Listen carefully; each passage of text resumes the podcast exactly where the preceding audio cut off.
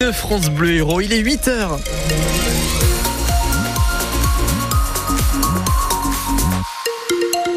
Sur la route, ça se passe plutôt bien. Bon courage quand même avec les quelques coups de frein que vous pouvez rencontrer. La météo, Salam Dawi. Eh bien, des nuages qui sont nombreux pendant toute la journée. En fin de journée, le soleil va se montrer un peu plus.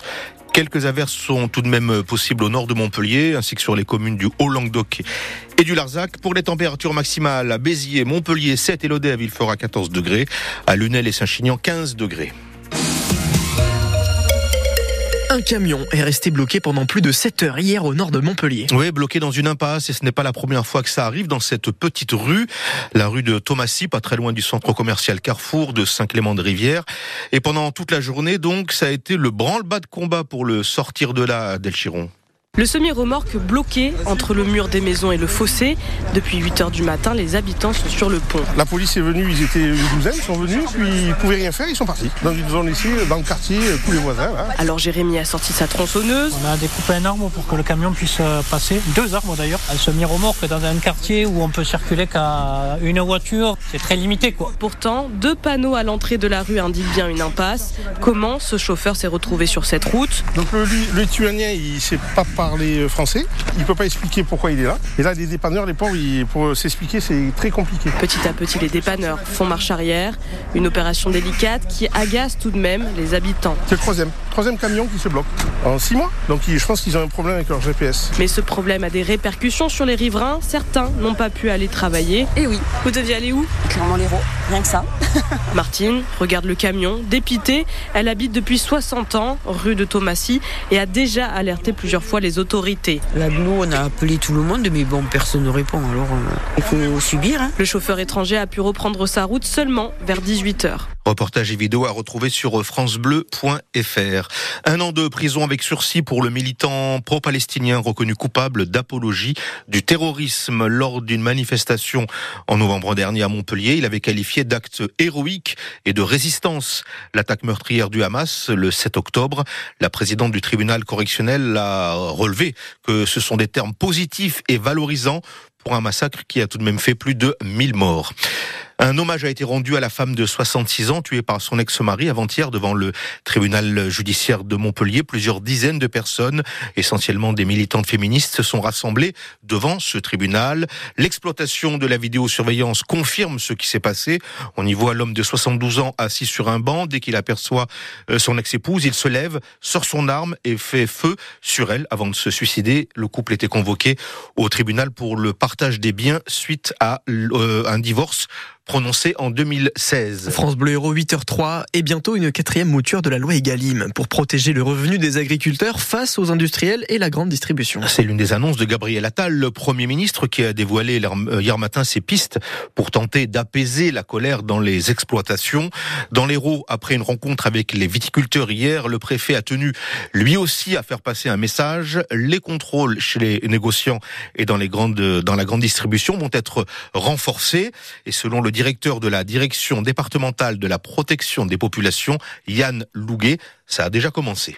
On a fait 45, par exemple, ces dernières semaines, 45 établissements. On a quand même dressé 16 procès-verbaux, donc c'est quand même assez considérable. Voilà, il y a de tout ordre, il peut y avoir des oublis, mais on peut faire des enquêtes pour voir si vraiment c'est pas une vraie tromperie organisée. Mais c'est vraiment des choses qu'on retrouve régulièrement. On nous a demandé, le ministre de l'économie d'ailleurs l'a clairement identifié, de rester sur des contrôles approfondis et en quantité et en qualité, donc d'axer des contrôles de plus en plus importants sur ce secteur. Donc la DDPP de l'Hérault, on est évidemment très mobilisé sur le sujet. On l'a fait finalement en 15 jours, ce qu'on avait fait précédemment en plusieurs mois. Donc c'est vrai que c'est une forte mobilisation. La balle est dans votre camp aussi, vous, monsieur et madame les responsables de la distribution, d'appliquer la réglementation. Le préfet a également annoncé hier que le délai pour solliciter le fonds d'urgence pour les viticulteurs allait être probablement allongé.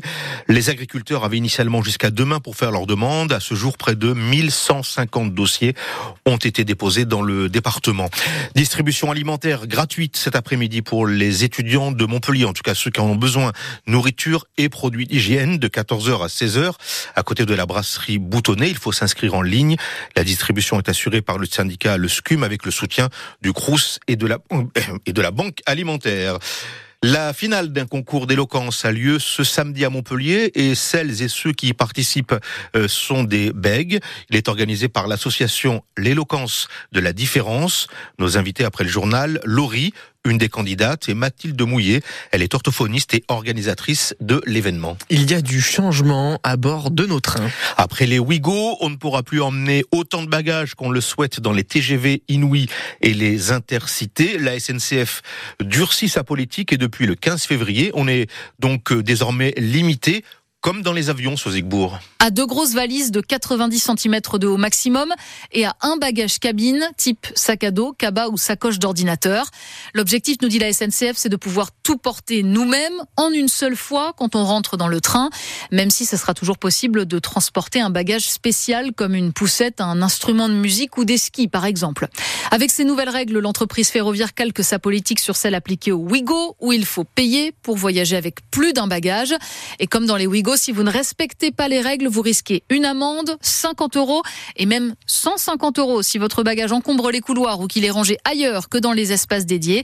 Pour l'instant, les contrôleurs sont indulgents. Les premiers passagers ne seront verbalisés qu'à partir du 15 septembre. L'UFC Que Choisir dévoile des chiffres jugés inquiétants sur le dépassement d'honoraires des médecins spécialistes. En 20 ans, ils ont doublé selon une enquête publiée aujourd'hui, des dépassements qui ne sont pas remboursés par la Sécu. 14 € en moyenne pour les psychiatres et ophtalmos et 12 € pour les dermatologue.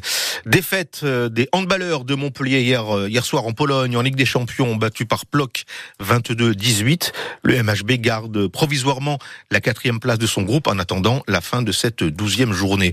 Match européen également pour les basketteuses de Latte. Ce soir, elles reçoivent les Turcs du Beşiktaş en quart de finale de l'Eurocoupe et c'est à 20h. Les rugbymen de Béziers qui ont pris la tête du classement la semaine dernière jouent ce soir chez un concurrent direct, Vannes, 3e de Pro 2, c'est à 21h. Le 2e, Aix-en-Provence, se déplace demain soir à Soyaux-Angoulême.